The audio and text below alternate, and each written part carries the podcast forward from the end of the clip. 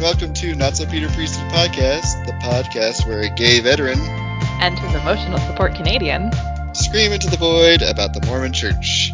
If you want to reach us, we are on Instagram at Not So Peter Priesthood. And you can email us at notsopeterpriesthood at gmail dot com. Thanks for joining us. Enjoy! Bye!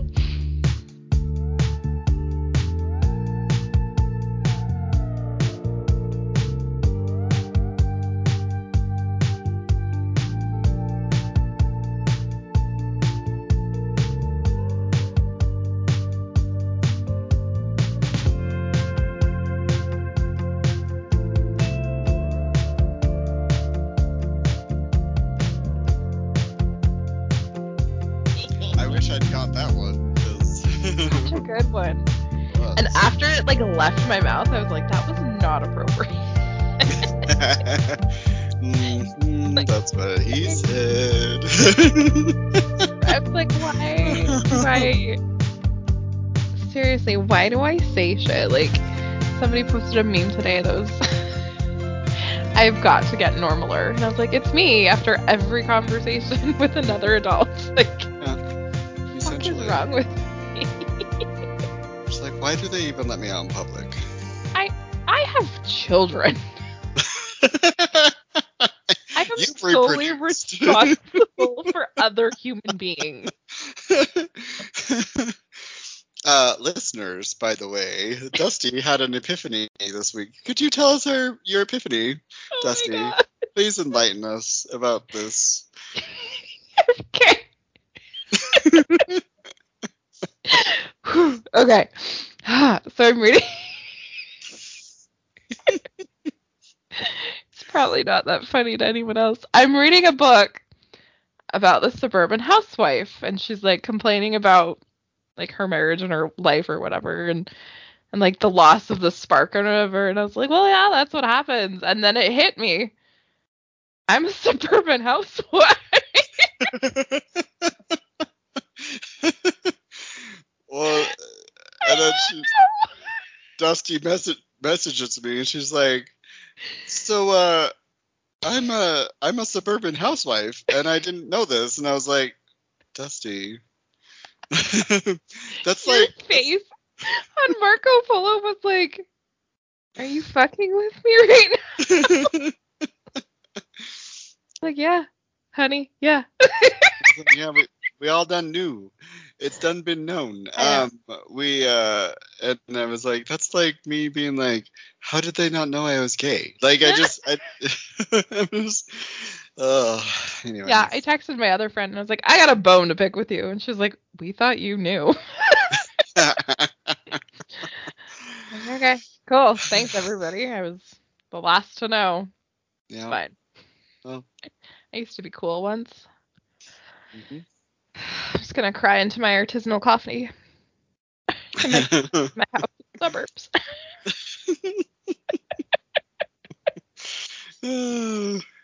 Yeah, it's shocking. I was like, um, no, you are not, Dusty. You, you're not a. I'm so surprised. What'd you, what'd you think I was gonna say? I have no idea. I just never. Just seems like such a grown-up title. Yeah, and I'm always like, like, you're an adult, right? I'm like, no. I make adult, I may drink adult drinks, but I don't make adult choices. No, uh, there's God. A difference. Like, it sneaks up on you. Like, we, Patrick and I were just like this young, in love couple, and now...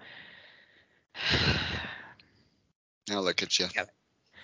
Just look, look at us. Just look at us. Hi, besties. So, this is Not So Peter Priesthood Podcast. Welcome. Welcome to the shit show. Oh, yeah. Oh God. Oh. All right. Well, hi. That's Jake, by the hi. way. And that's Dusty. Hi. The suburban housewife and my emotional support Canadian. Oh, God.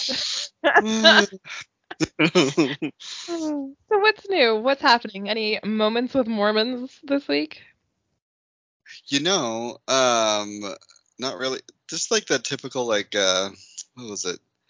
Um, I go to the gym and I see them like in their garments, and it's disgusting to me. And I'm mm. like, also I see them working out in it. It just makes me ill. I'm just like, why? Are, at least take them off when you're sweaty and gross. Like that's just disgusting. No. And then, um, so today actually, my one of my he's not my boss, but he's uh, like a dean at the college that I work for, and he was like, he was talking. I just thought it was funny. This is not really necessarily Moments with Mormons, but it's just a funny little. He was talking about therapy, and he was like, uh, he was like in his search for his, the therapist. He was talking to his friend, who apparently knows therapists, or I don't know how she knows all this stuff. How she's a professional and or like a somebody to go to for this, but I don't know her credentials. But um, he was like, what'd you say? He's like. He asked her, I need a therapist. And he's like, my only thing is I don't want him, him or her to be a Mormon. And I was like, yes, yes. And he's like, I want them to have nothing to do with Mormonism or anything. He's like, Mormons are great. And, but like, I don't want anything to do with it, you know? And I was like, right. And like inside, I had to contain myself a little bit. I said, yes, yes, yes, all that. And she, she apparently was like, uh, she said, well, what if they're really good? He's like, I don't care. I don't care if they're really good. I want one that has no background in Mormonism. That's so, amazing. Yeah. Good for that person. Good job. Yeah. it, it's great. And apparently he's been, he fa- she found him a good therapist, and um, he's been with that therapist for like two years. Oh, wow. So, yeah, so. That's good, yeah. It's good to, it's hard to find good therapists. It really is, and I'm in this area, and I've been looking for them, and I'm like, that is one of my, my uh, preferences, too. I don't want them to have anything to do with the church, because I want to be able to talk about my religious trauma, obviously, and I don't yeah. want them to have, like, Mm, oh, you know, and clouded with that kind of thing. Even if, like, professionally, I don't think they would be that way, but I think there would always be that kind of, like, barrier there, so I'm...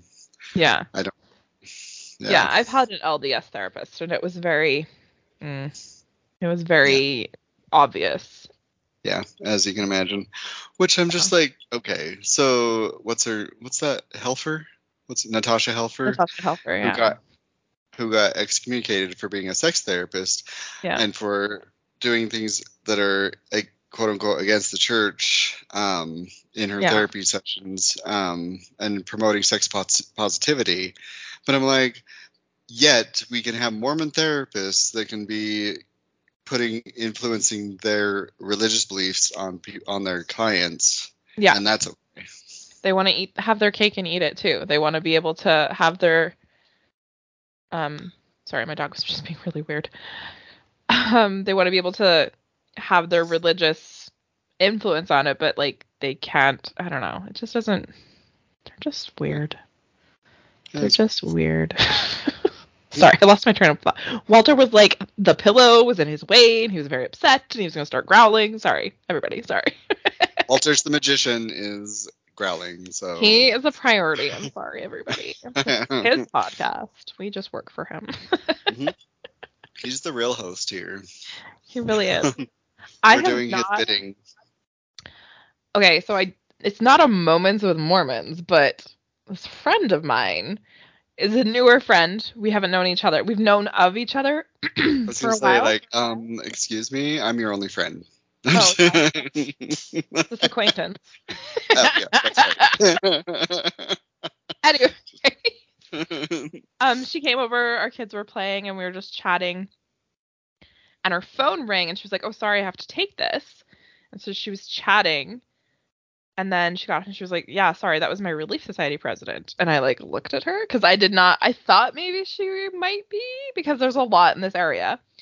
Uh-huh. And I was like, oh, yeah. And she's like, yeah, they always try and get hold of me once a year to try and reconvert me. And I was like, say oh. what now? And she was like, oh, yeah, I was excommunicated. And I was like, what? Oh. Yeah. Tell me more. I know. She didn't go into detail, but I was like, I resigned. Do you want to be an apostate with me? She was like, yes.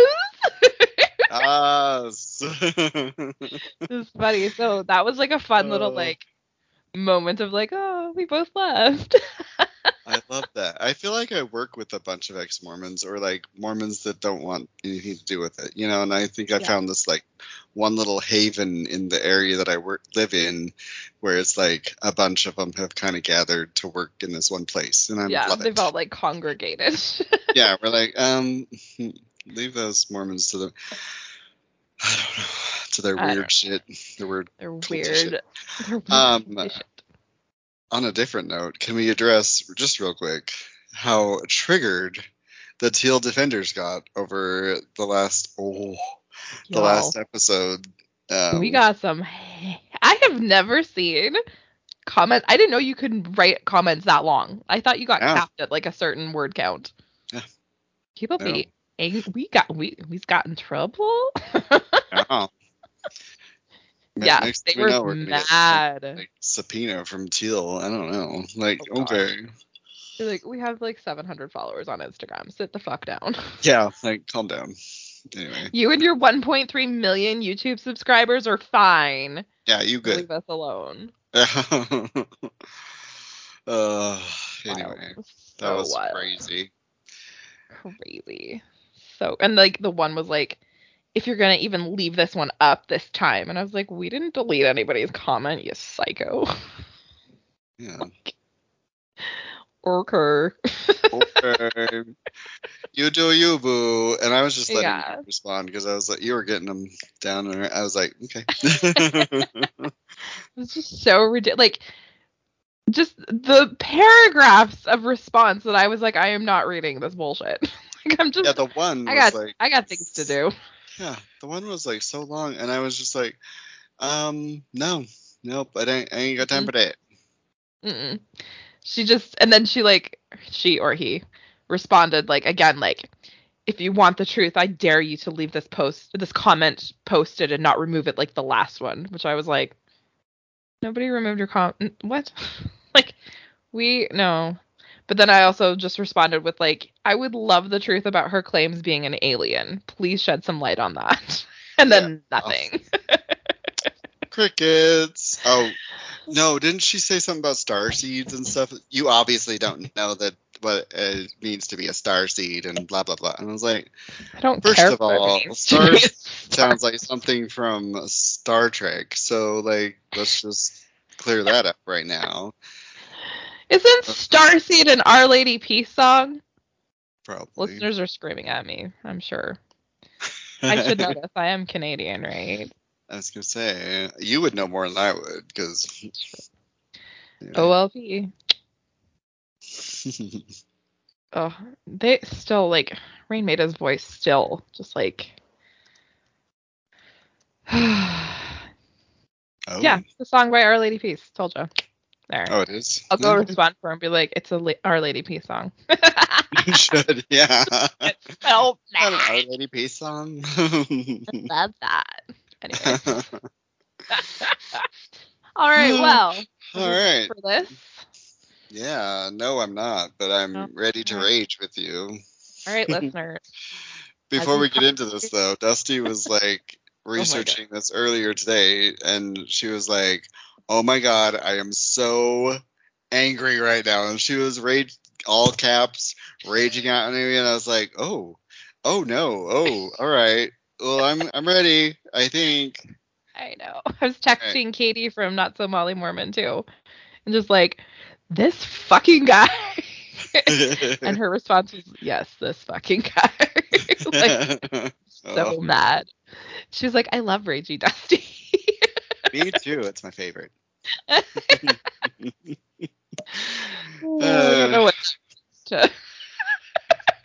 I mean, I love all facets of Dusty, but I also just Ragey Dusty. Just I don't know. It's just something. I'm just like yes, yes, yes. Get him. I think it's Get because him. I like drop my filter and I just am like immediately just say what I'm thinking rather than like try and be kind about it. So and it's also like I think it's. Because you're Canadian and we don't expect it, we're like, oh, a Canadian being angry. I don't, I I'm kind of here for it. All right. I didn't know they could do that. Because I'm like apologizing profusely. I'm sorry I said the F word. Sorry. Yeah. I didn't mean to all caps. Sorry. I didn't mean to yell at you. All okay. right. So what are we talking about today, Dusty? Well, it's that time of year again. Time of year where B Y U has their devotional where somebody from fucking First Presidency comes and spouts some bullshit. So, mm-hmm. yeah. So in good fashion, like Jeffrey R. Holland's last year's yeah. lovely speech, we've got Dallin Homophobe Oaks. Yep, yep, we do. First counselor, the First Presidency.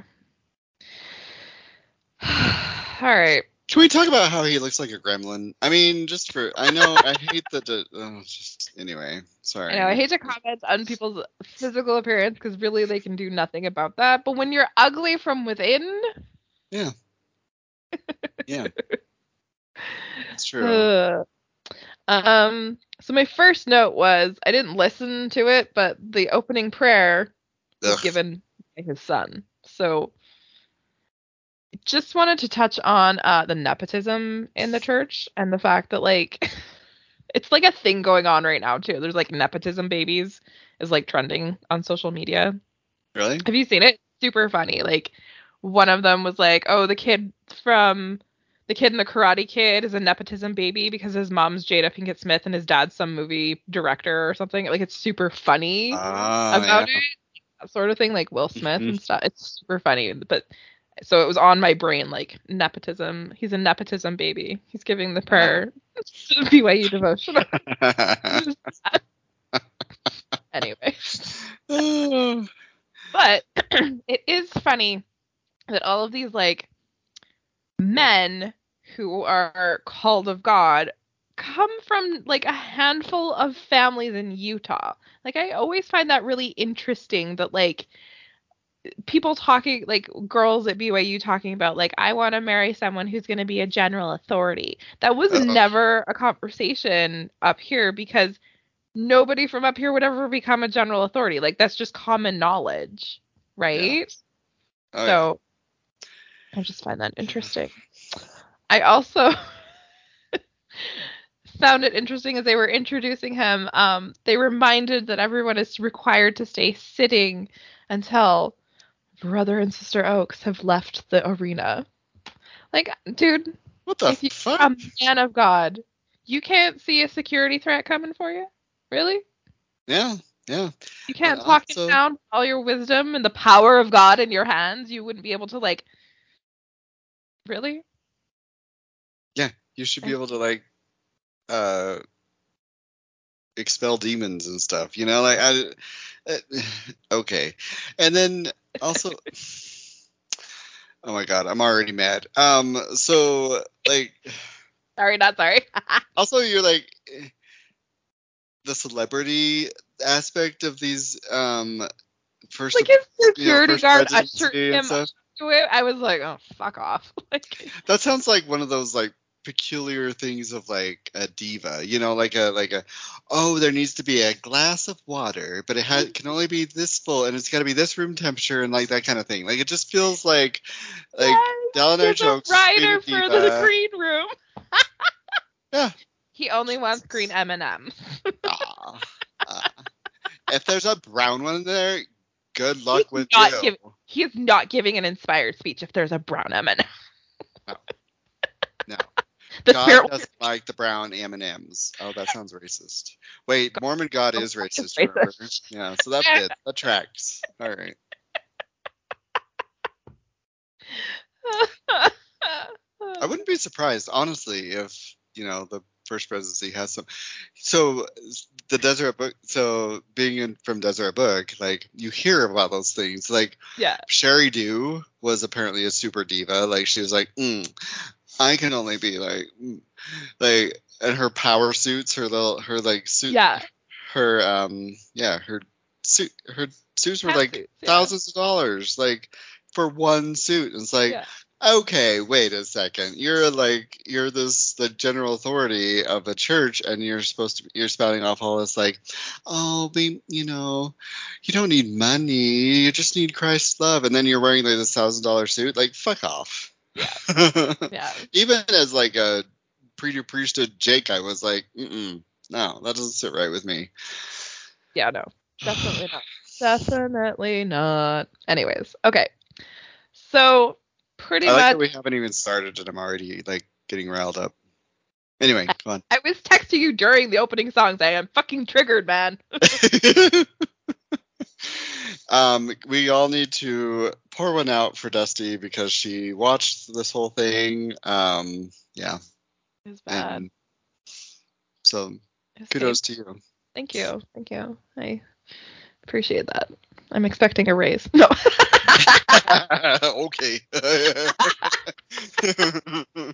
I'll get that. I'll get right back to you. Okay. um. So basically, his entire speech is just reiterating a speech that Spencer W. Kimball gave, however, uh, years ago. Yeah. Um. And I'm talking. I'm thinking of like miracle of forgiveness stuff. So. Okay. No, thank God. But um, basically, the quote that starts us off is, B Y U must not be shackled by worldly ideologies and concepts. It must not allow itself to be made over in the image of the world. From Spencer W. Kimball. Uh, uh, okay, shackled? Mm. That just portrays the image of slavery, right? Mm-hmm. Too. So it's, oh, God. Mm-hmm. Ah, it's and, like, so the world bad. Holding them back being so much better than they could be, right? Yeah, right. Okay, sure. Yeah, yeah. I'm sure we're going to get into this more, but, like, just the superiority God complex of B Y U people. Like, even just being, like, a student at B Y U Idaho versus B Y U Provo. Like, B Y U Provo students would always look down on B Y U Idaho. Mm-hmm. Like, like, oh, you're at that one. Oh, you're just going to Bricks. Mm. Mm, that's precious. I like that. That's mm. cute. Mm-hmm. Um, mm-hmm. Yeah. We're going to the God's real school, you know, like that kind of stuff. It's just, mm-hmm. ugh. Mm-hmm. Yeah, yeah. Yeah. This whole thing is just dripping with superiority, superiority complex. It's so. Anyways, okay, so then he asks a question. Mm. What must B Y U do in its second century to secure and magnify its uniqueness? And off the top of my head, I'm like, I don't know, stop being such pricks about uh, racism. Homophobia. Yeah. Yeah. Yeah. That would, I mean, you're pretty unique in the fact that everybody knows your name for allowing fans to call athletes racist names during an mm-hmm. event. That makes you pretty unique because I'm pretty sure any other university would be like outing that guy and fining him. Yeah. So. That's whole, that whole thing was, ugh, I. And now they've come out with, like, what was it? The They're like, oh, yeah, there's no evidence of it. Like, shut the fuck off. Um, Seriously. It's so...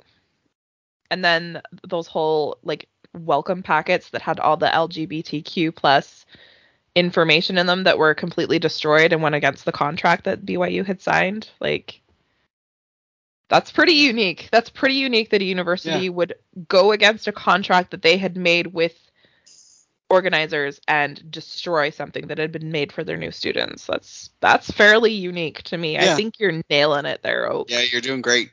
You're doing great with that. Yeah. I uh yeah. really uh hitting that marker. All right. Yeah. I already feel sick. Okay. um so he's saying the three things that are going to make them unique is to mm. uh not follow educational trends. Oh, like critical race theory? Is that what he's getting at? I think no. so. Probably. I mean, I instantly was like, oh, like saying that dinosaurs existed. Well, that's true. Evolution.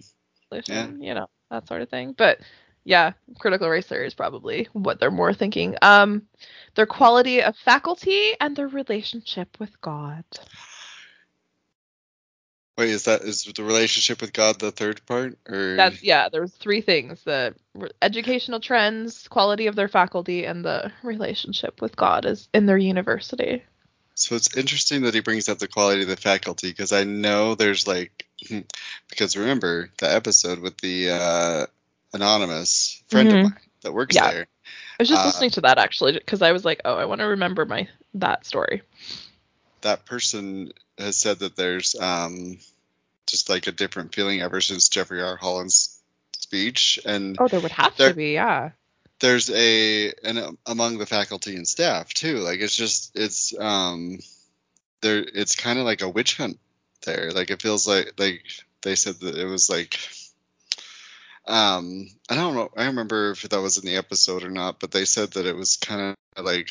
Um, off the air, I know I remember them distinctly saying that it was. Uh, it felt um, there was a, a huge like uptick of like support in certain areas, like um, where people were showing love, extra love to L G B T Q students during that time. But also there was like obvi- like this overarching feeling of like. You know, like, if I show support to these students, like, am I, like, she felt, like, weird just having a rainbow. She's going to lose her job. Yeah, she yeah. felt weird having, like, a rainbow flag in her office. So, like, I don't know. Like, okay, I guess you are setting yourself apart, you know, and, like, the quality of the teachers you want are the teachers that are going to be, and the staff that you want are going to be homophobic. They're going to be, um, they're just going to be upholding what you think is the truth. Yeah. And it's just gonna, it's damaging to anybody that's a, um, a marginalized group of people. Yeah. And he even continues on kind of in that line of thinking, saying that um, working with other universities, as long as this, they have the same goals, Ugh. but they are willing to break with educational establishments if there's a good enough reason. Like. Oh. I, yeah. Yeah. So he's willing to break like traditional ties with other colleges, like other universities. Yeah, just if they for, don't have parallel. Yeah, that's some that's some superiority thing, but it's also like uh, it's it's othering. It's mm-hmm. teaching these. It's, so I just learned I'm in psychology one oh eight. Anyway, but the. It's modeling that I'm using words, using psychology words now, but it's modeling a behavior for the um, these students and saying like they're wrong. They mm-hmm. and so we are going to other them, and you need to just focus on we we are the good we're the good school. Yeah. We're the tree of life. That's the evil building over big there. And spacious, great big and spacious, great building. spacious building. Yeah. Yeah. That's pretty much nailed, like, the whole entire speech is him saying how they're so much better and better and better and better and it really sucks. It's, yeah. It kills me. Um, okay. So he doubles down on Ugh. Holland's talk from last year. That motherfucker. Okay. He mentions a few people that have spoken at B Y U over the years.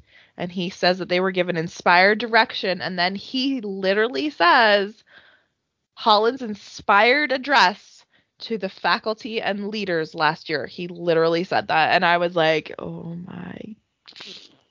Like, they are. Holland did not mis- misspeak. Holland did not use inflammatory language. Holland did not. He was inspired. And I was like. That's when I texted you like this fucking guy. There's not enough whiskey in the world right now. I know. Or, so um, hmm. he, it, I'm actually not surprised because this is the guy that said that the church will never apologize for anything. Yeah, that's true. Ever. That's true. And so it's it's actually it tracks with his, you know, that he's gonna just. Continue to double down on their misogyny, their homophobia, and he doesn't give a fuck. Yeah. I I kind of thought like it just was never going to be like he was. Why would he mention it? Why would he bring it up? Just let it go. It was so inflammatory last year. A slew of people, me included, resigned from the church last year because of that speech. Mm-hmm. So I thought as like a P R thing. They're just not even going to go there. Yes, yes. I was like, mm, I need more. Uh, I just thought it was like, let it lie and like, don't, don't poke it. Don't poke it. It's starting to heal. Don't let it, don't, don't put some more in there. And yeah. Nope. He had to fucking say his inspired address last year. And I was, I wanted to resign all over again. I was so fucking angry. Um, so yeah, so basically if Holland's speech was inspired last year, it's all, it's all inspired is what they're claiming. The musket fire was an inspired address direct from God. And I just wanted to scream. Like, I got some musket fire for ya, you bitches. Like, I, yeah. Okay. So, and that whole, This just it. What it does is just pour salt in the wound, and it just um, aggravates it. They're just, and I don't know why. What is the purpose of doing that? What is the purpose of continually creating this narrative where you're like, no, no, we're good. We, what he said was right. We're gonna double down on it. Instead of what, what harm is it in apologizing and saying, oh, we didn't mean it that way?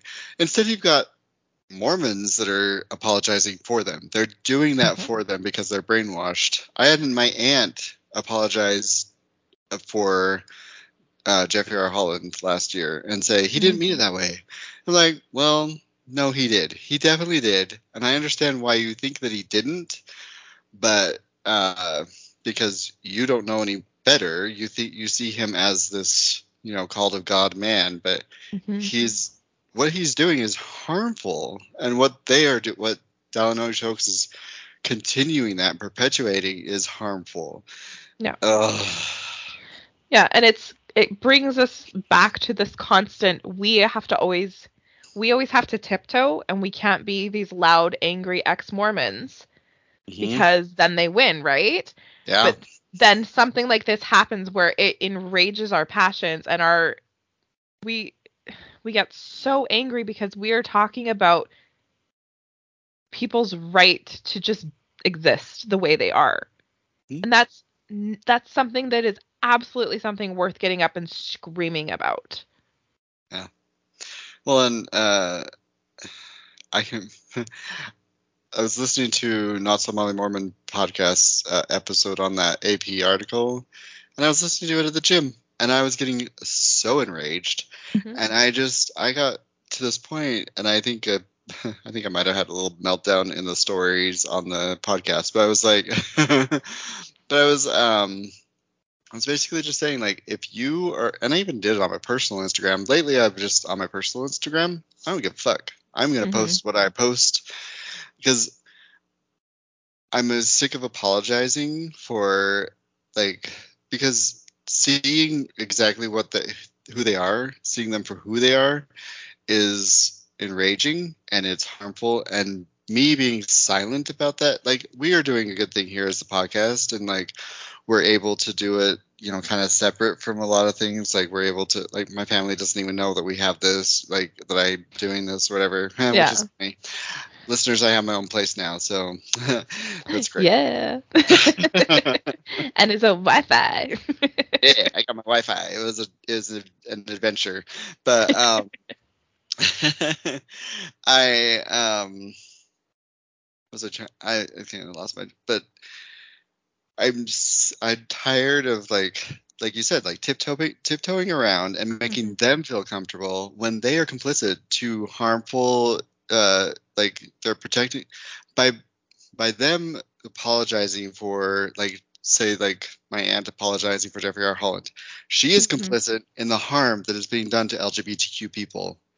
Yeah. And then and so is my family. And so mm-hmm. is my, so are my friends that are Mormon. Anybody that is a part of the institution is complicit by defending him mm-hmm. and by defending that rhetoric. And then yeah. if you have um with the A P article and people doubling down on defending on that, the, the, like I said, the leaders aren't, they don't have to apologize. They don't have to do anything because the, they know that their brainwashed members are going to do it for them. one hundred percent. Yep. Yep, they're all going to... The church will never change its stance, and they don't have to. Yeah. Because the members will make it all right. They're gonna they're gonna twist it, and they're gonna do the mental gymnastics, and they're gonna make it work so that the church never has to. Because it's been two hundred years of brainwashing, and mm-hmm. um, there's always going to be. Um, somebody was saying like the future of the church, like it's coming to like a like a. It feels like it's coming to something where it's like something's going to change. I think maybe you even said it, but like something big is going to change, and there's going to be mm-hmm. offshoots. You know, there's going to be a big mass. Like, but the church, like the mainstream church that we know, is probably always going to be there. Even I if it like so, yeah. shrinks down to small numbers, like they have enough mm-hmm. money behind them and everything. But um, and I do know a lot of people that have problems with the church, but that's all they've ever known, and that's their primary community. And yep. so they're too afraid. Where to would leave. They? Yeah, like they they're P M O, I guess. They're physically and mentally out, but it's such a part of their life and how they're raising their children that like. You know, what else, what else, they don't see anything else. And I completely get that, because that's where my whole spiral came from, was having kids and being like, okay, how do I raise these children yeah. in a way that's, you know, a good way? So. Well, and a huge reason why I didn't come out, you know, um, until I was in my mid twenties was, you know, was because of that, was because of the fear that if I leave the, you know, if I mm-hmm. come out and I leave the church, what do I have? Because they, They have that narrative also where it's, where will you go? Where will you go? What will yeah. you do? You you have nothing without us. Yeah. You are you have no foundation without us. But that's not true. No. The people that I've I've been able to grow, create a support system. The people in the like the Not So Molly Mormon and like the that community, the Exmo community, have been incredible. Like the the outreach that I've had, like with support, like with my dog dying, like there have been I had.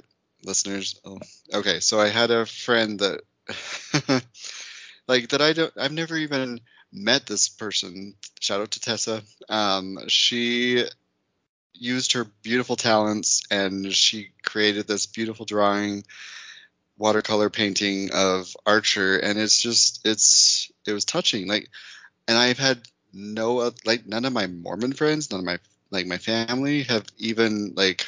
Acknowledged the pain that that is to lose a pet.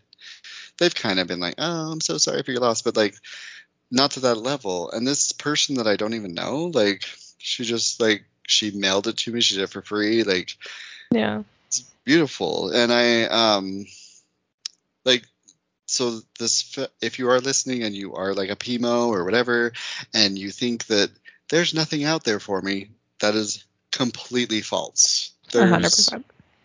There's so much more out there. And the people that I've met, even that have nothing to do with the church, the people I've met outside in the, because there's a real world outside of whatever, the Mormon bubble. Yeah. Um, they don't, they don't, first of all, they don't give a fuck about Mormons. Second of all, they are, they will give you the shirt off their backs mm-hmm. before a Mormon would. Yeah. And I would trust them a thousand percent more. Yeah. I was just having this conversation with my girlfriends because I, w- I was really sick. Remember when I was really, really sick last month? Mm-hmm. Yeah. I don't know. Like for the um, whole month. Yeah. Just like rabbit voice. Super fun. Super yeah. fun. Yeah. Um, but like I had reached out in my friend's chat and was like, I am sick. I cannot drive. Can anybody drop off like cold medication? And the flurry of activity that I had from people that were like, I'm bringing over NyQuil. I'm dropping off soup. I'm doing like... It was so, like, I got really emotional, and I said, I've never had people in my life that just did that for me, and it wasn't their calling to do so. It wasn't a Relief Society ministering sister, or whatever they call it now. It wasn't, you know, a counselor in the Relief Society presidency. It was, it's just people in my life that genuinely give a shit about me and, like, actually like me as a person, not just because we belong to the same ward. Mm. Yeah, it was, I was like emotional, and my friend Jess was like, you need to, I think you took too much NyQuil, you need to go to bed. I was like, no, I'm being serious, I love you guys. And they were like, we love you too, go to bed. Oh. So there is good people outside of the church. There really is. And there's such a beautiful life that can be experienced without that, like, fear mm-hmm. that I wish more Mormons could see and open their eyes to and just know that it's not it's not what they tell you it is. Yeah. Yeah.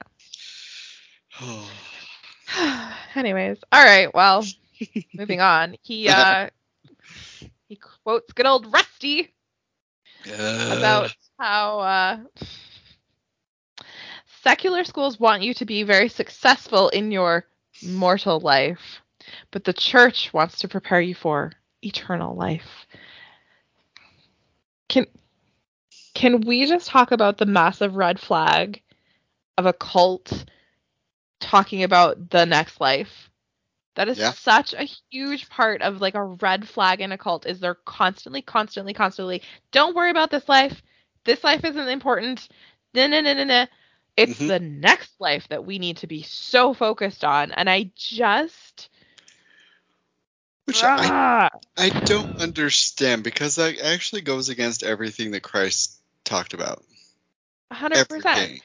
And I understand, yeah. like, in the Bible, we don't necessarily have exactly what he said. It's been filtered and whatever and all that stuff. But, like, yeah. we get the gist of it, I think. And I think the gist of it is, like, just love one another and focus on now. And he doesn't yeah. – he didn't want to – oh, yeah, you, you're going to have – he. Did he ever say anything about gods in the next life? No.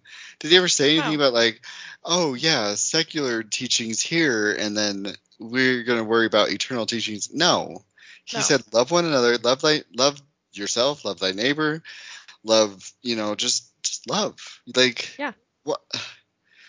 I don't understand. Like, when you come down to the core of it, that always bugged me in the Mormon church, was that there was, like, they claimed to, like, love Christ and to go by his teachings. The Christ-centered church. No, it's not. It absolutely no, is not. not. Absolutely not. I was like, and you can see it if you even if you even just read the Bible as a, like, I remember, um, I think I've talked about this before on the, but, like, I remember reading just the Bible, and I wasn't even reading the Book of Mormon on my mission, and mm-hmm. my companion got mad at me, but I was like, these people that we're talking to know the Bible better than us, so mm-hmm. like, maybe we should start re- like study that shit. Yeah, so, know what they're talking about, so you don't yeah, look like a and, bunch of idiots. Yeah, and yeah. I was even just reading the Old Testament, and I was like, holy shit, this is crazy shit. Like, there's some weird shit in there. All but right. yeah. I remember getting into the, like, the New Testament. Like, I just kind of I got to this, like, point in the Old Testament. I was like, ah, yeah. So I went to the New Testament, and I was like, you know what? Jesus had it. Like, he was pretty, like, he was a cool dude, really. Yeah. Like, yeah. um, he would have been all for he he would have been all for. Uh, socialist healthcare. He would have been yeah. all for, like, anything to help the help the people just survive this life. That's the mm-hmm. thing, is he wanted people to under to live this life well enough to be able to love one another, and to and if you see somebody struggling, you help that person. Mm-hmm. You don't have to have a calling. You don't have to mm-hmm. have. It doesn't. There has doesn't have to be a reward for you in heaven and the other yeah. side. It just. Just do it. Just be a good person. Just bring Dusty NyQuil. That's all she needs. No. Yeah. Just bring your NyQuil. And no, but you're completely one hundred percent right. He he said, love your neighbor as yourself, and, you know, doing unto the least of these, that whole comment. Like, yeah. it was all about helping each other and surviving this life together and taking care of one another. And the church is just, it's, It's not a Christian church. I'm sorry. It's not. Mormons are not Christians. They cannot claim it. See, and the more I think about that, like, the more I learn about it, the, um, as I'm deconstructing, the more I see why people were telling us, you're brainwashed, you are not Christian. um, I'm like, and at the time I was like, yeah, we're Christian. We believe in Christ. Like, but we do, we don't actually yeah. believe, we don't actually follow the teachings of Christ. Yeah. I know Jewish people that think that Jesus Christ was a real person. They don't think he was the savior. Yeah. He was just a and guy. And honestly, there's probably like Christian Jewish people that are probably more Christ-like than actual Christians. Oh, a hundred percent. Absolutely. Every Jewish person I know is the salt of the earth people. So, so good. Incredible, incredible people. Yeah. Yeah. So this whole Christianity thing just gets me a little bit tizzied up. But anyways. Yeah. Um, and you're not even American. You don't even know, like, Christian nationalism is happening here anyway. It's true. Dusty just flipped her hair there. Yes, I'm Canadian. Thank God. Thank God. I'm living up above a meth addict house, but it's fine. My basement tenant is a meth house. No. Yeah. On a side note, there's this quote from, I sent this to Dusty, but from Kathleen Ma- Kathleen Madigan, where she was talking about, like, Canada's like the attic that you forget is upstairs. And you're like, you go up there and you're like, wow, there's all this cool shit up here. I forgot about this. The Messiah? Yes. Yeah, the Messiah's up here. The, the goose that's trying to, that's knocking on your door, trying to kill you. Yeah, fucking there's geese, it's all up there. Fucking brutal. Geese. Roof hell. All right, let's get more bullshit here. Okay. Um. Whew. So he says the government regulators have a problem with the fact oh that the university has an additional reason for their education being spiritual, right? Uh huh. And I'm like, I don't, I don't. Anyways, then he goes into talking about Title nine. Do you know what Title nine is? Oh, they talk about it at my work all the time, but I just, mm, I'm a bad person, but because I, I don't know. Okay. What is it? It's really short. I will, oops, sorry. I had it pulled up and then I closed it. Let me just read it to you about what Title nine is. Okay. So it was um, part of the Education Amendments in nineteen seventy-two. Let me, it's thirty-seven words. Let me just read it to you. No person in the United States shall, on the basis of sex, be excluded from participation in, be denied the benefits of, or be subjected to discrimination under any education program or activity receiving federal financial assistance. Oh. Okay. Okay.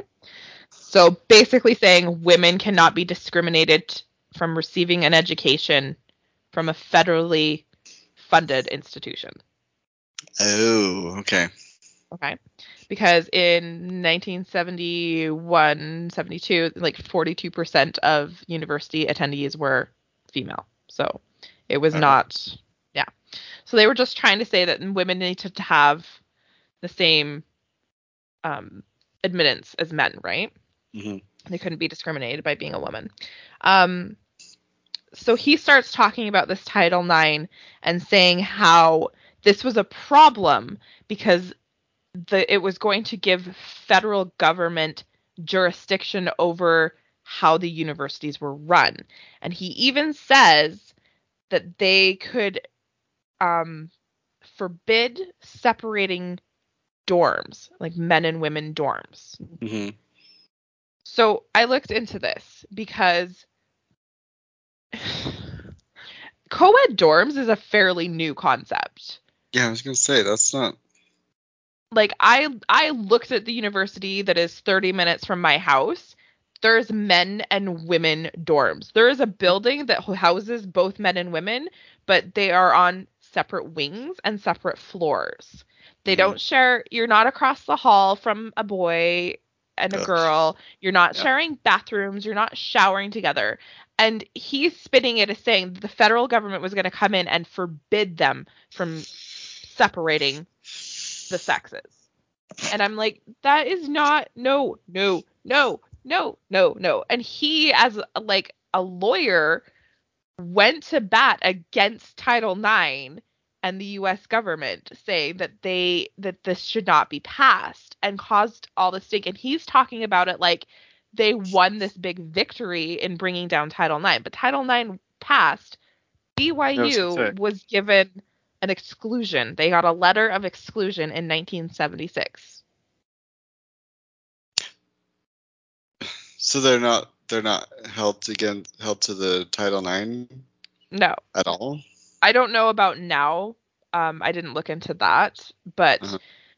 basically this letter in seventy-six states that the tenets of the L D S religion treats the sexes e- equally enough that it's not required at the university.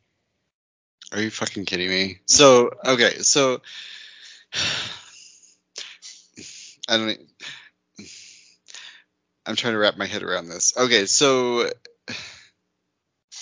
Mm, I can see why you were raging. Okay, so that makes now my text message makes all the much more sense. Yeah. Okay, so you've got you've got an anti-discriminatory law mm-hmm. that says you cannot discriminate against women and not let them into your university, mm-hmm. and you have a university that is saying, No, no, no, we're going to discriminate. Pretty much, yeah. But they're spinning it to saying that they didn't want to give the federal government any control over how the university operated. And I'm like, okay, you, then become a private university and don't take federal funding. Then you can do whatever the fuck you want. Stop taking government money. Aren't they a private university, or are they not? They are, but they still are federal, federally funded. There's still federal funding that comes into the university. Oh, that makes sense. Yeah, because they got the like the federal grants and the financial aid and all that stuff that goes yep. through. And which you have to have, basically, or else you have like Trump's university that wasn't legit, right?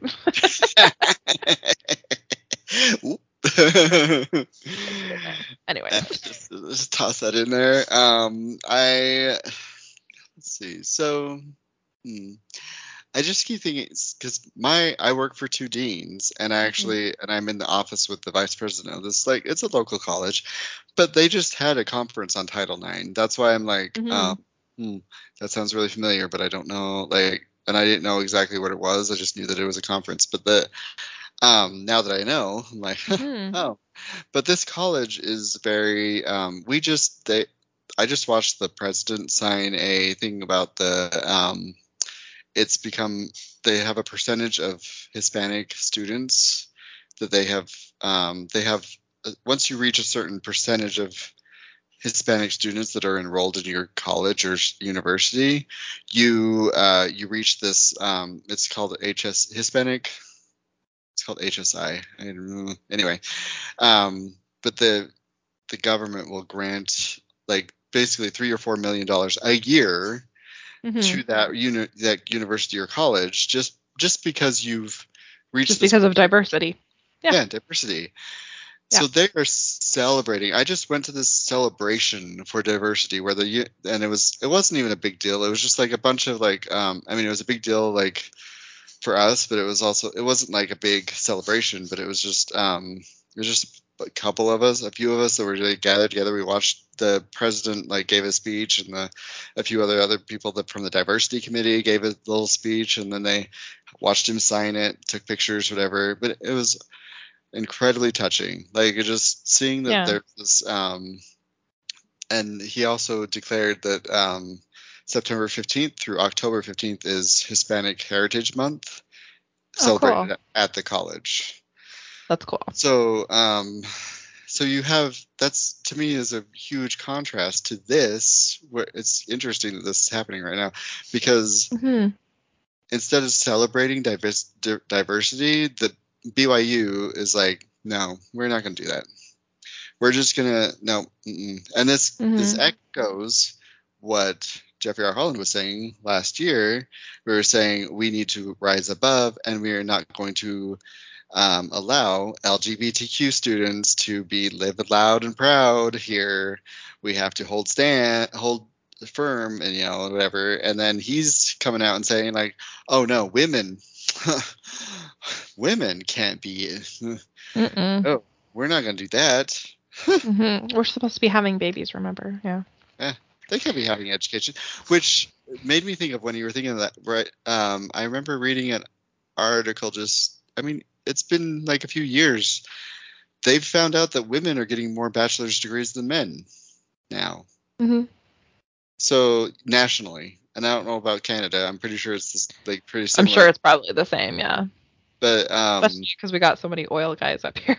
that just out of high school hit the rig. So yeah, but more met like there's more women now getting degrees. So I'm just like, Title nine is doing good things, mm-hmm. and it's allowing.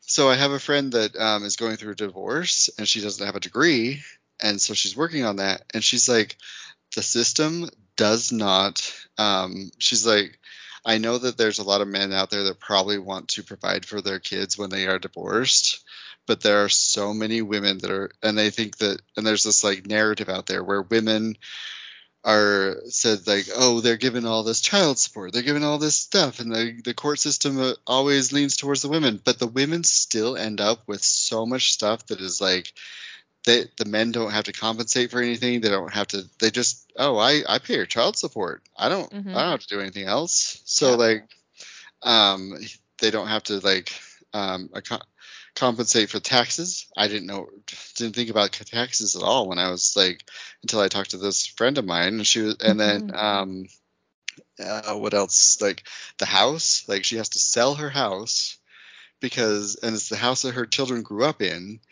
And like she has to displace her children, all because this man won't give into that, and he he prefers to have the upper hand to her mm-hmm. over um like just providing for his children and making mm-hmm. sure that they're okay and that their mental health and that this whole transition isn't about them, it's about him and her. Like yeah. just make it about you two because you guys are separating.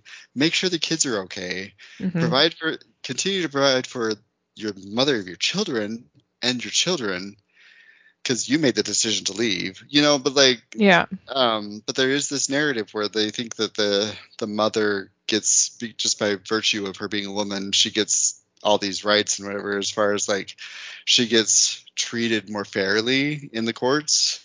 No, they don't. They, no, they get fucked over. Yep. And, um, so, and it's all these little things that happen. And um, I think the um, what am I trying to say?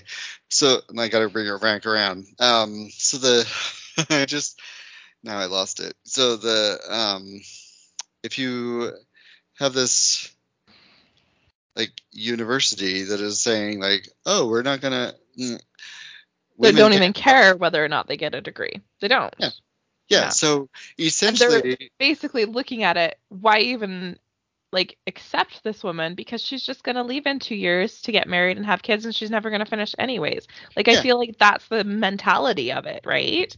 Which is, yeah. like, women that were going to universities and colleges, like, you know, thirty-five years ago to find a husband or whatever. Mm-hmm. Like, it's it's so stuck in that old way of thinking that yeah. why would a woman ever want a degree? Like, well, then you think economically, too, it is no longer...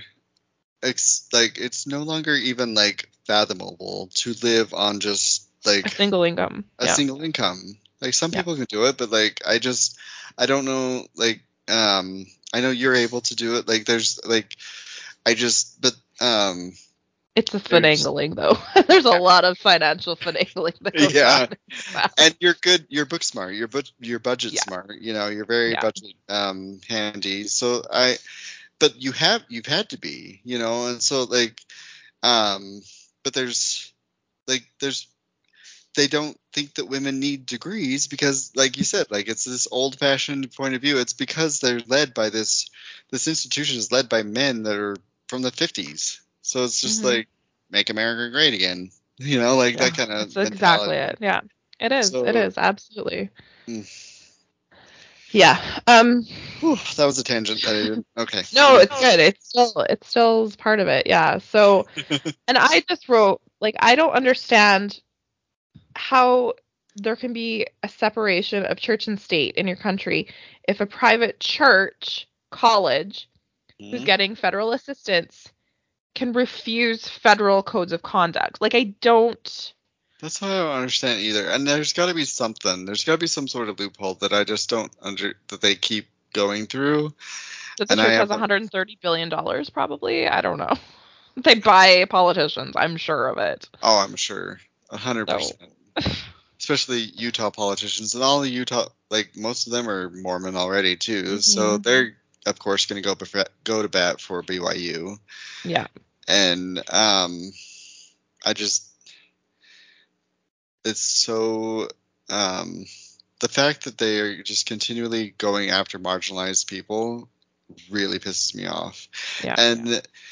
this only compounds upon that A P article where it's like, okay, we're not only going to go after marginalized people, but we're also going to protect predators. Yeah. You know, like, I, uh, oh God. Yep. Yep. I know. I know. Um, all right. So then he shows this really old video in black and white of people in an elevator, mm-hmm. and they're all facing the wrong direction. They're facing away from the door. They're actors. Mm-hmm. And somebody gets in the elevator and kind of looks at them, and so then turns around to face the opposite way that they're all facing. Mm-hmm. And it's like this funny, everybody laughs, oh, it's so funny, he turned around, uh-huh. and then they do, like, all the men take their hats off, and so, like, the guy looks around and takes his hat off too. And he's he's making a point about how Mormons need to be different, and are they willing oh, to stand oh. and face the wrong way in a group? And I have a few thoughts on this. Um, humans are pack animals. Mm-hmm. We look to other members of our pack of how to for survival and for to survive. Mm-hmm. When the entire pack is doing something, there is something instinctually inside of us that follows that to protect ourselves inside of the of the pack. So mm-hmm. I I'm just at a university level, I was like, ah, you can't. It's a funny little video, and I get that you're trying to, like, use it as an object lesson, but, like, oh, we need to stand and face the door even though everybody else is facing backwards. And I get it. But I'm also, like, that's... We're also humans. Like... And then he says... He, so he's talking about being different. We always have to be different. And then he uses my number one...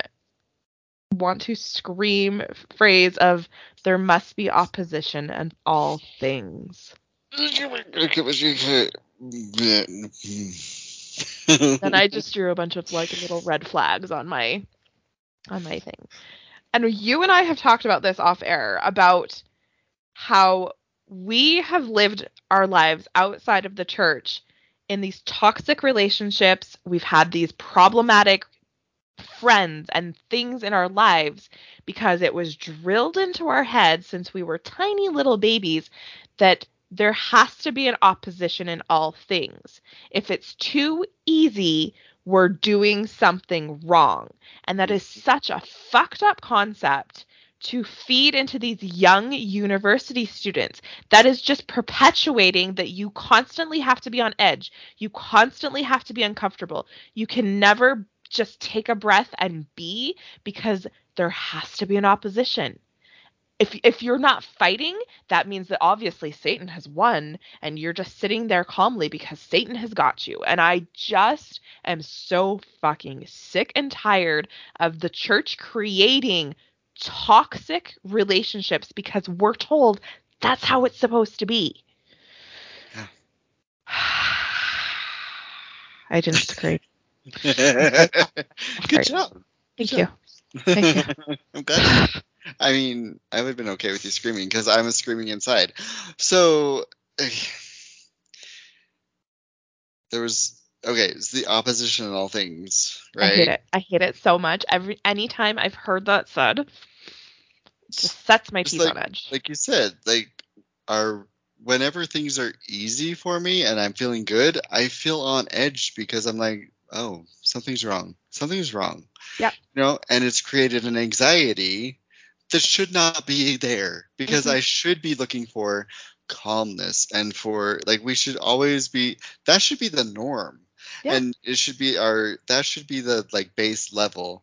And if anything, like, rises above that, you're like, oh, okay, now I can handle this. This is a problem. Yeah. Like, but if you're always living in a trauma response and you're always living in a fight or flight, that is wrong. That is bad for your health. It's bad for, like, your physical health, your mental health. Like, it is, oh, God. And if you're um, constantly looking for, like, oh, opposing. Also, can we talk about the whole sh- I keep thinking of like the sheep mentality, like, oh, you're just sheep, you're just following the flock, and you're just following them over the cliff, and you're just doing all this, and like, and that's what they're like, they'll just rise above, we're gonna be different, we're different, and there's just it's that super- superiority complex, and yep. It's saying that they're better because they're facing the door instead of the wall, and um oh we and also also it comes down to, we know the truth, we're the oh. only true church we're the only true church we're so much better than everybody else. Oh, God, I fucking hated that. And I still remember, like, even on my mission, like, as you know, I was like, it was always like Utah Mormons. And then, like, even the Mormons would talk about that that way. Like, my my mom's the same way. She's like, "Oh, Utah Mormons are so weird," and I'm like, "Yeah, y'all the same." Yeah, you're all the same, just different, you know, whatever. But they come from the same cloth, but like, I don't know. Um, but like, there is a slight, like, there's there is a kind of difference. So like, Utah Mormons think that they are just better than everybody else, even well, the other because they Mormons. Live in Zion, Jake. Like, come on. Yeah. Oh. I just can't. I don't understand. I know. I know. I know. I'm sorry. Um, okay, and you might have seen this meme being kind of passed around. Um, he talks about how sometimes members, after they've had a hard calling or they've been in like a leadership, they like to take what he calls a vacation from church service. What? Yeah. So, so he says after they've had like a hard calling, they like to step back from church service and take a vacation. And I basically, to me, this is saying stay fucking busy. Do mm-hmm. not take a breath. Do not recover from being in a high stress environment. Do not take some time to reevaluate or to reconnect with your spouse or your children after being pulled away from them for hours and hours and hours. Mm-hmm. Stay busy. Do not think for yourself. If you take a breath, you're going to start thinking for yourself and you are going to start having questions. Like that's, it, that's what it screamed to me. Like they yeah. just keep you so fucking busy that you never have a second to think, what is this doing? Like my dad as a kid was so busy. He was gone working, and then he had church callings. He was getting phone calls in the middle of the night. Like, how how much better would my relationship with my father had been if he had just stopped for a second and thought, I've never seen my daughter play basketball. Mm. I played basketball four years. Never once. I think I think he came to like two or three games. But he could never make it to my basketball games because he had bishopric meetings or he had, you know, yeah, like just they talk about these eternal families. Yet I don't know this man that I'm supposed to be spending eternity with because he's given no time to me to spend yeah. time. And now I'm, you know, an apostate and I've walked away and mm-hmm. he's probably asked in his temple recommend interview, do you associate with people who are anti-Mormon, and he has to probably say, you know, my daughter. Yeah. You know, like. And not to put this on your dad, but like, even if he admits to that, you know, like he could easily just be like, no. Which. Yeah. I'm sure. I'm sure he says no. Like I'm almost sure. Almost worse because he's basically just ignoring that you even exist. Yeah. Which is pretty much how my family operates at this point, yeah.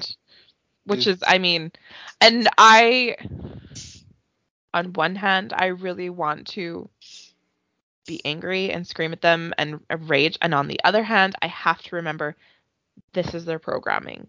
Yep. And this is all they know. Mm-hmm. And they have to, they have to go by their programming. They can't alter it.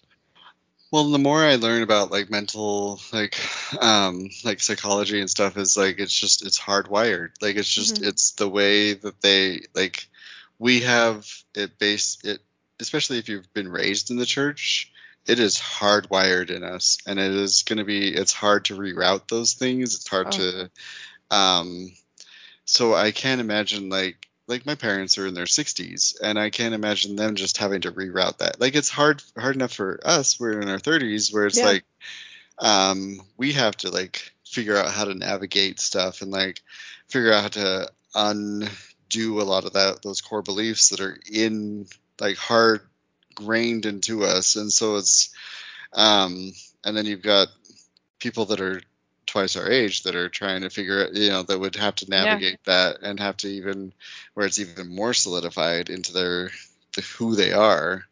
Yeah. Um, so I that's why I'm like kind of it's kind of exciting to see like younger generations like leaving the church, like my little sister, where she's just like she's a little more moldable and she's she actually has more of a chance of like actually some better mental health in, in yeah. all this, you know, I, and she's experiencing a lot of that because of my parents, but like she knows like she's going to be able to like her brain's not fully formed yet, you know, so it's just like she can she might be able to be, be able to navigate that a lot better than I was able to.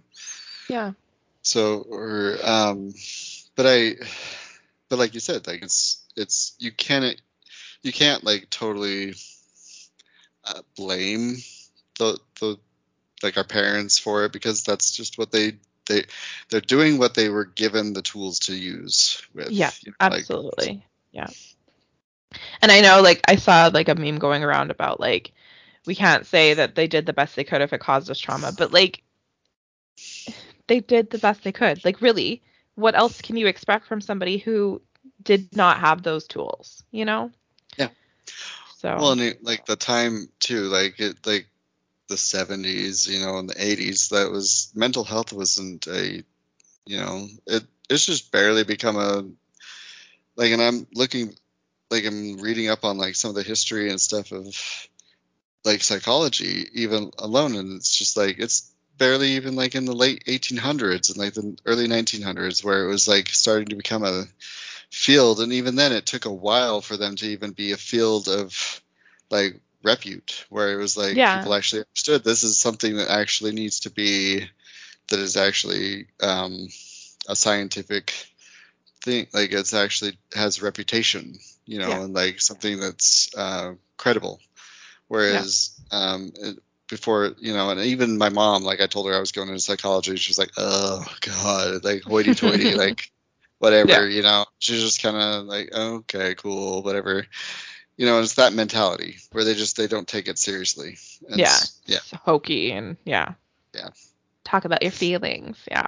Yeah. Yeah. A hundred percent. So yeah, it just really, that just really like sparked in me that just like church before everything else, your callings before everything else. Like it just, so yeah. Um, so next up, I have a little, I, I took a little, little screenshot for this because I wasn't going to write the whole thing down. It's, it's just loaded. Okay. Um, so this is a quote from Kristen Oaks, who is Dallin H. Oaks' second wife. Oh, okay. um, and I'll just, I'll just read it to you. All right. We have among us some who are hurting. We may not be aware of their struggles, but we can make all the difference by our attention, by standing up and bearing testimony, and by listening to the promptings to make a visit or a phone call or get out of bed when we don't feel like it. I promise if you stand up and serve, it will touch lives in an eternal way that you can only begin to comprehend now. So it doesn't matter if you can't don't feel like getting out of bed. You need to get up out of bed and you need to go serve. Which totally ignores depression and yeah. social anxiety and, mm. you know, yeah. things where so you're forced to do things. It's like you were talking about toxic positivity again of like, get up and serve, stand up and bear testimony. Like, I just, I'm exhausted about it all. Yeah, I suddenly got really tired too. Um, but it's draining to talk about. Uh, it really is. It is, and I like you were saying, like stay busy, stay, you know, and keep you busy, because if you stay busy, you won't be asking questions. Yep. Because you'll be too exhausted. Mm-hmm. Honestly, like... Anyways, so we have another Rusty quote. Hmm. Um, Fuck that I'm guy. Just anyway. Seriously. But um, I'm not going to read it. It just basically the gist of it is how a belief in Jesus Christ creates an ennobling strength and meaning in your life. And I was like, so atheists have no reason to live. Ugh. Like, it is not, the church does not have the market on reasons to get out of bed in the morning. The church is not the only reason why people have passion in their lives. Like, yeah, there's uh so going with like the the science thing, like I just think of um I don't know if people ever listen to the the podcast Ologies. It's like a huge like um, no I haven't I need to though. It's incredible. She talks to these scientists of like even like obscure like science like obscure fields of research where it's like um she talked to one about ticks, like a, a scientist. She talked to a scientist that just she that's all she does she studies is ticks. It's ticks. Yeah. And, I hate ticks. And, oh, I hate them so much. Girl, I listened to that on the way up to a hike, and that was the worst oh. like ever, because I was just like everything that touched me, I was like no, no, mm-mm. So I wish everybody could see that. That was amazing. And I was wearing shorts too, so I was like, oh god. Anyway, so um where was I going with that? Oh, so but like those people, like most scientists aren't gonna be, you know, they're just gonna be Christian scientists, whatever. But like yeah, yeah. for the most part, I'm pretty sure a lot of them are gonna be like atheist, agnostic, mm. along that lines, and they find passion in life. It's just like when you think of, like, it's also like the Christ, like what we're talking about with Christ's teachings, like just live here and now, love people, mm-hmm. be excited about life here. Like, don't worry about the other life. Like, right. I feel like that's just an an addition to that whole mentality of like, um, we need to like serve now because, and God is the only thing that's like that matters in this world, mm-hmm. because in the next world, that's what also only matters. Apparently. I don't know. Like, I just, I know, I know. It's so like, convoluted and it why, doesn't make sense. Why can't we just live here and now and enjoy this beautiful world that we have?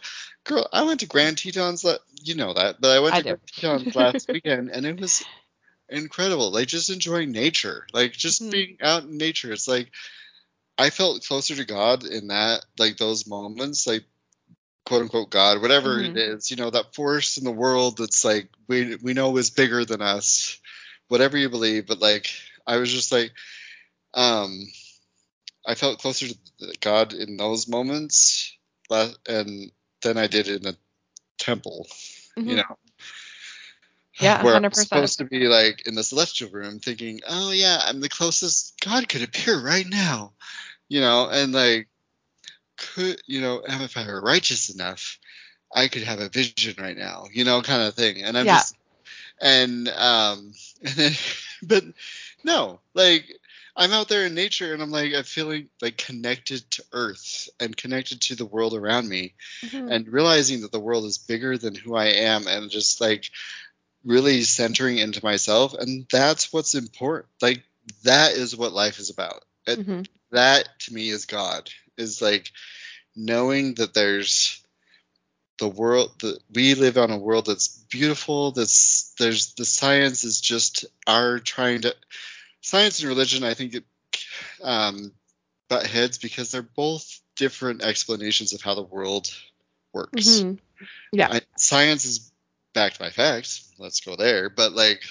religion it's just like it's just when you think about like astrology and like and astronomy and like um and you think about myths mythology throughout time, that was all just people trying to figure out the world around them. And I think yeah just explaining it all science is, but we have more technology to back it up, mm-hmm. so science really could be talked could be seen as a religion.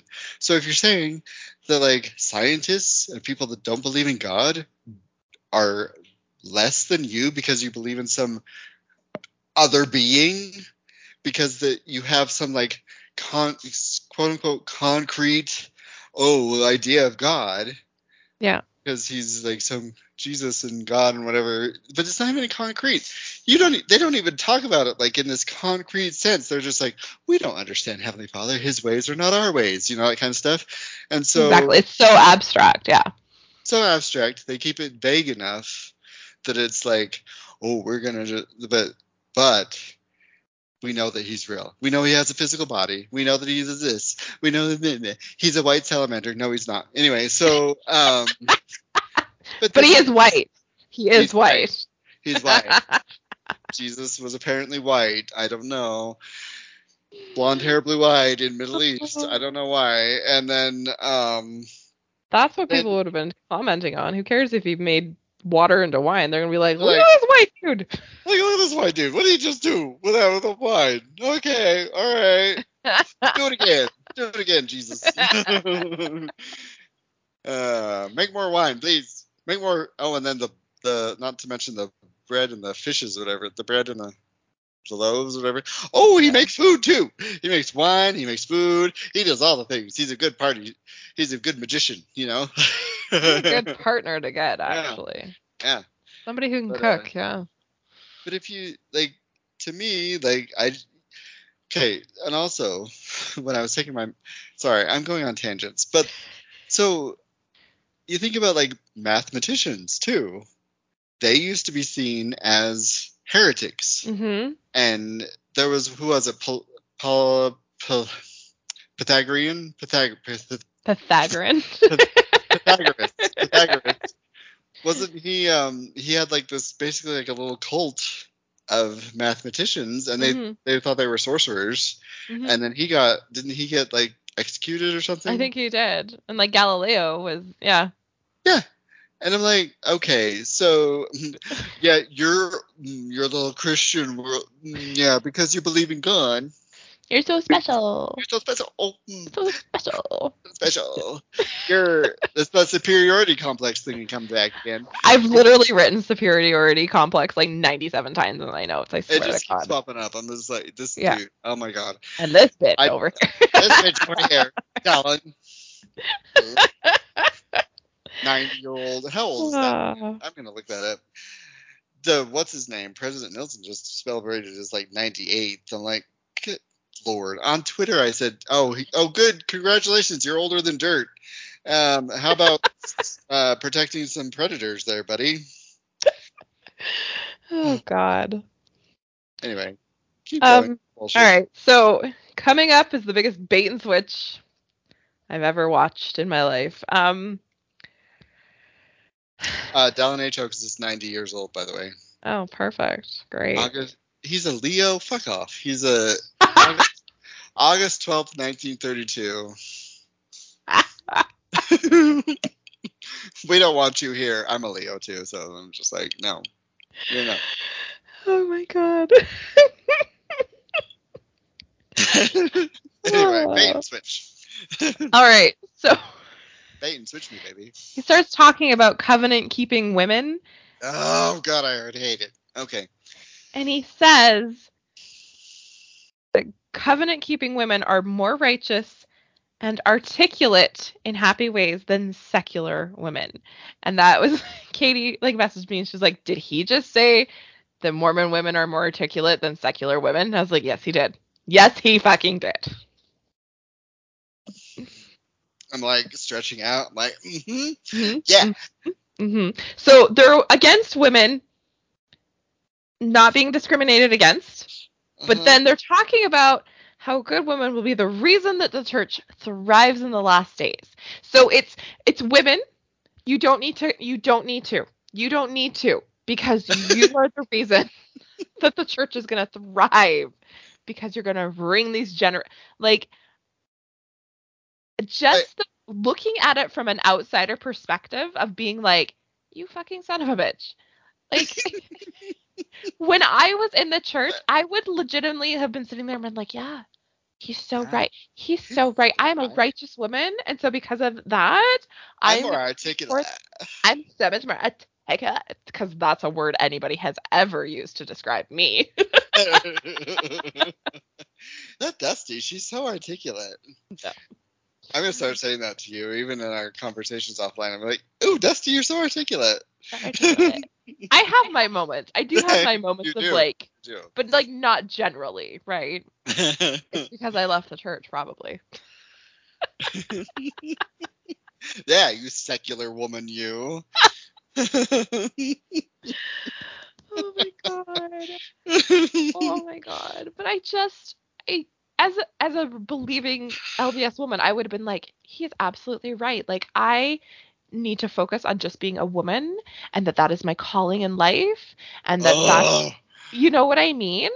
Like, uh-huh. I would have, I would have been so sucked in by it. And now as an outsider looking in, I'm like, this you bitch. motherfucker. Yeah. You motherfucker. Like, it just...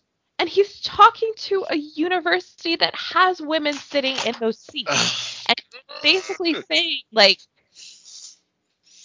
you don't need to worry about that because you're so much better than secular women. Like, so, wow. Wait a second. So you got women there that are pursuing degrees, and he's telling them...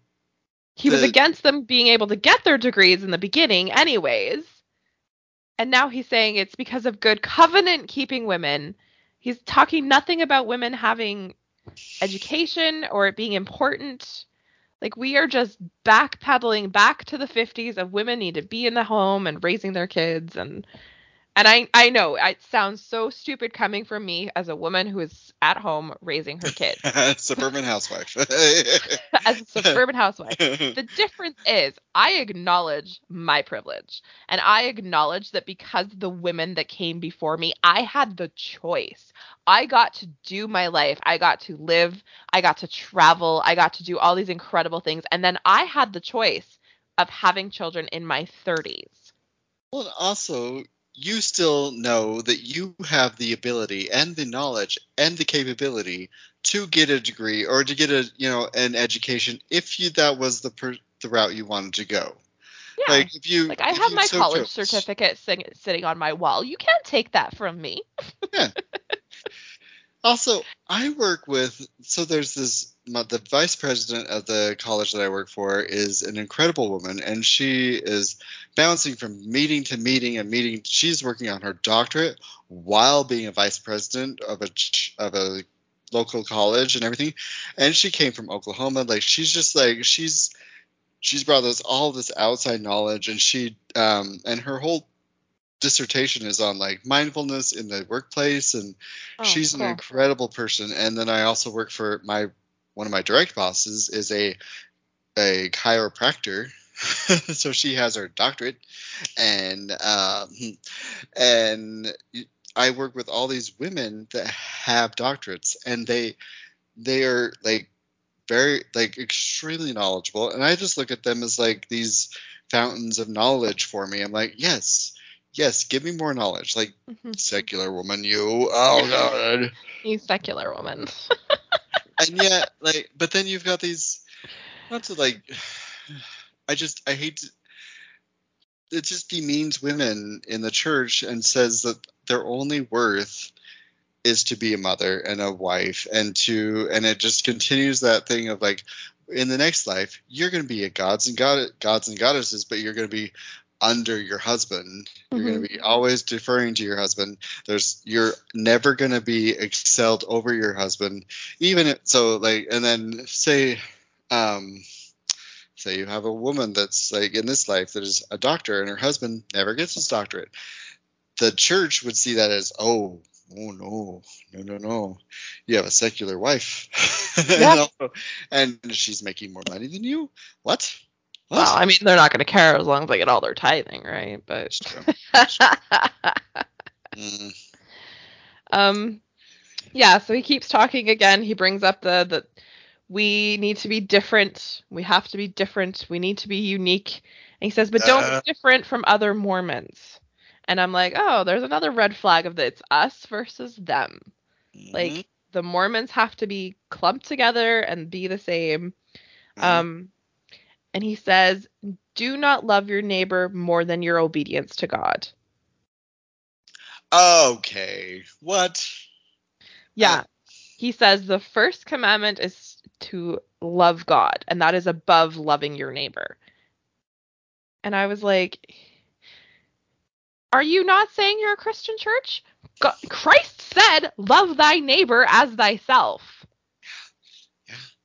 Just as we were and saying. He's, he is saying his in his inspired address that comes directly from God, and he is a mouthpiece for God, is saying that love your neighbor comes after obedience to God, that you need to obey God's commandments. And if, if that means you love your, and he says, love your neighbor the way God would love your neighbor. So if your neighbor is gay, You, mm-mm, God doesn't like gay people, remember? He doesn't want them to have rights. So you need to love that gay neighbor the way that Mormon God loves that neighbor and not befriend them. Oh, God. Uh, okay, so maybe they are actually Christian, because that feels very Christian to me. But I think a lot of like, like the, the Christian, like the Mormon Christian, Christian the model, yeah. model Christian aspect. Yeah. Like, we're just going to cut off everybody that's not like us. Yeah, and which that, I I don't understand. Because didn't Christ talk to the Samaritan who nobody liked? Like, exactly.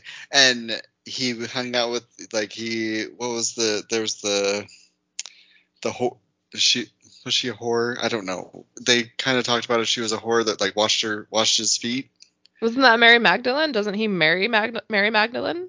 There's, yeah, there's, like, there's speculation that he and they got married or whatever. Yeah. There's also, also somebody made a good point to me that he could have been gay, that he may have been like on the queer spectrum of like, that he was like, just love everybody, you know, like, and that Maybe. he was, um, he was, should have been born in the sixties. Yeah. He was a before his time. Well, and people don't realize that how much of a hippie he was. He was very much yeah, like one hundred percent was a hippie, yeah. Yeah, very much about like love everybody, peace and love, happiness, you know, and like um and taking care of each other and living communally and and yeah, helping each other socialism. And like raising your children as a village and oh, yeah. God. But no, no it, it's con- no. been construed to be white and rich and shit on everybody below you. Yeah. Honestly, if the real Christ could see like the way his name is being used, I think that he would be like, um, excuse me, bitches, no. He would also be like, who's this Jesus Christ guy you guys keep talking about? Who is yeah. that? Name's My Yeshua. name is yes- Yeshua, so I don't know.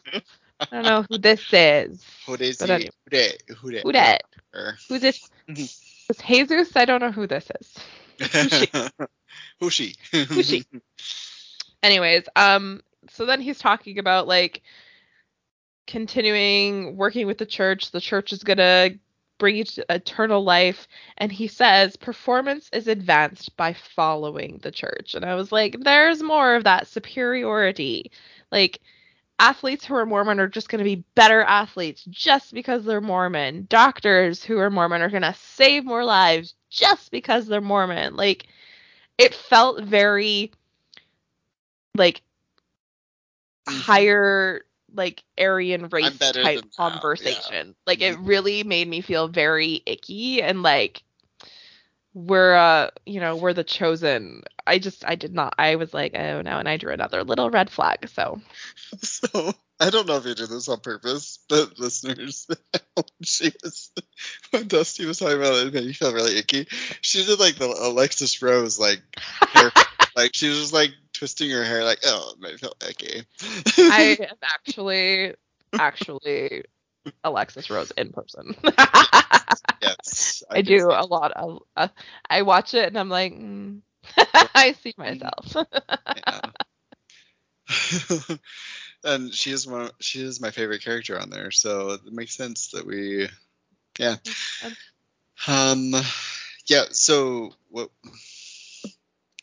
I had a thought beyond that, but like you know, I can't remember it. Um, about how like they're a better race of people just because they believe in the Mormon God. Oh, yeah. So I hate it. I hate it so much. I hate it. Yeah. It is like a... Um, I... Okay. Oh, that's what I was going to say. Okay, so just going back to how, like, okay, being in the Navy and being, like, away from the church and being from the away from the Mormon bubble, you see how people just don't give a fuck about Mormons. They just, they so literally true. don't. Like, I would tell people, like, yeah, I was raised Mormon. They're like, ew, so you had, like, how many wives did you have? I'm like, none. Like, I'm like, I'm a gay man. I have no yeah, wives. No wives. And um, they're like, oh, okay. And they're like, those, they believe, like, they, they, all they, they bring up the polygamy. They just bring up, they believe weird shit. Like, just, they literally don't care about you. Mm. Dallin H. Oaks. They don't care about you. Like, why do you keep perpetuating this idea to your people that people actually give a fuck about that? But then they like that. They like that they're quote unquote different. They're mm-hmm. because they spin it as like, oh, they don't, they hate us because they ain't us. Yeah. They hate us because they, they ain't us. We're in the world. We're not of the world and all that bullshit. And I, yeah. Um, and it's such, it's again, it is a cult tactic of that. We are separate. We are better. We have something that other people don't have. And yeah, like I used to get so mad when people would be like, oh, Mormonism's a cult. I would get so angry about it. But so, now yeah. being outside of it, every single popular cult tactic they use mm-hmm. so well. So, so well. well. They're so good at it. Because who doesn't want to be told you are special? You, Jake Taylor, are the most special, special, special boy. And it goes back to that song, I Am a Child of God. Yeah. That we sang as on primary. repeat. Yeah. As soon as we could talk, we were singing those songs. And yeah. they were being drilled into our brains. I can uh-huh. still sing every primary song. Oh, yeah. It's disgusting. Also, yeah. the, that stupid... Pioneer children sang as they walked and walked and walked and walked and walked and walked and walked and walked and walked and walked and walked. Yeah. I did teach my kids the once there was a snowman one, and then the sunny melted. See, those ones are fine. But then my three-year-old was like, "He died?" Oh. And I was like, "Oh no." No, no. Like, no, he just melted. He's like. No, he died. The sun killed him. Oh, very intuitive for your child, but he really he, he keeps me on my toes. But I was like, I mean, yeah, I guess he did. Like, you're not wrong. Okay. Right. I don't know. My children also okay. think that death means you evolve into something else. So. Oh, that's what they said about Archer. And yeah, yeah. He's gonna evolve into a different dog and find you. Oh. I know. Mm. It's fine. It's fine. It's fine. Um, Pokemon, but let's just can we circle back to the anti-feminism of that whole fucking talk? Whole just, oh, it's just the whole thing is centered around just like let's just let's just not let women, you know, do things. Let's so we're let... telling them they're special because they're the chosen. They're the reason why the church will thrive in the last days. Mm-hmm. Like they just have to. They are so good at like giving you this shit and like mm-hmm. molding it into a golden it's, turd. It's like chocolate covered shit. It's yeah. just like here, have some shit. It it tastes good, and then you're just like, oh, okay, yeah. the dinner's all right, but all oh, that the, the covering is really good. Yeah, that chocolate. But that's they're so and that's and looking back at like everything that I was taught as a child, that is what it is. It is this horrible thing, but it's presented to make you feel good and to make you feel special and to shut you up and sit you down and don't ask questions because look at how great this is. You yeah. know? And they keep spouting the whole chosen generation bullshit. And it's then been up to two hundred years. Like, ugh, God. How many chosen generations is there going to be? I don't know. Can, can God just really actually just make a choice? Like, I honestly had so much anxiety as a child because I literally thought that, like, there was going to be a second coming in my childhood. Like, so my grandma, so, okay. My mom told me that in my grandma's patriarchal blessing, it said that she would live to see the ushering in of the second coming. And then she died my senior year. And I was like, oh, fuck, the second coming is happening. Oh, I would be a mess. I would be yeah. a fucking mess. Yeah. It's, it was on the back of my brain for years. Oh, I bet. Yeah. That would That's still like, oh, fuck shit. with me. It still fucks with me. I'm like, yeah. oh, it's, I mean, in God's time, like, twenty years is not that long, so like, oh, it could be the ushering in. And then I see Trump come into office, and I'm like, oh shit, maybe it is. And I think about like, oh, she died in what, two thousand? So yeah, that would make sense because it was kind of a steady decline. Because then the nine eleven happened, and I was like, oh fuck. And then I was like, oh, and then this is, you know, just one thing after another. I'm like, oh shit, everything's happening. And I was like, we're gonna die. Basically, this is the end of times. I mean, yeah, and it's all, like, man-made shit. Like, this isn't God yeah. doing this to us, but I don't know, man. I don't know. I was I was full of a lot of rage today. Do you feel better? I do, actually. Just telling you how angry it made me. Girl, there were moments I I haven't felt that, like, like anger, like needing to like stretch out to like, okay, mm, yep, mm-hmm. mm, yeah, I'm gonna just, you know, just I like, like stood up like this for like part of it, just like standing behind my computer like, I was so mad. Oh, is there more bull, more bullshit? Or is that it? That's it. That's I. Then oh, thank God. Gave his testimony and I was like, we're done. And we're done. We know I'm you believe done. it. So fuck off. I'm done. Okay. Yeah. So okay. If anybody wants to watch it, it's on B Y U's YouTube channel. Not recommended. Do not do it. But if you want to watch it. forty minutes long. It's horrible. It's very triggering. forty it's in the Marriott Center. You cannot get back, so it's fine. But Dusty did it for you, so there that you go. Thank you, Dusty. I'm just all pray for me that I... Pray to celestial Jesus for me. Anyways, uh, well, that was that was. I might, I would like to say that was fun. It was. It was fun, fun because I got to talk to you, but I would say that it wasn't enjoyable because we got to talk about Dallin H. Oaks, and he's one of my least favorite humans in the whole world. So yeah, he's pretty horrible. Right. Yeah. Thanks. Thanks for letting me uh, spew the. Rage at you. Thanks for coming on the ride with us. Oh, I need a drink.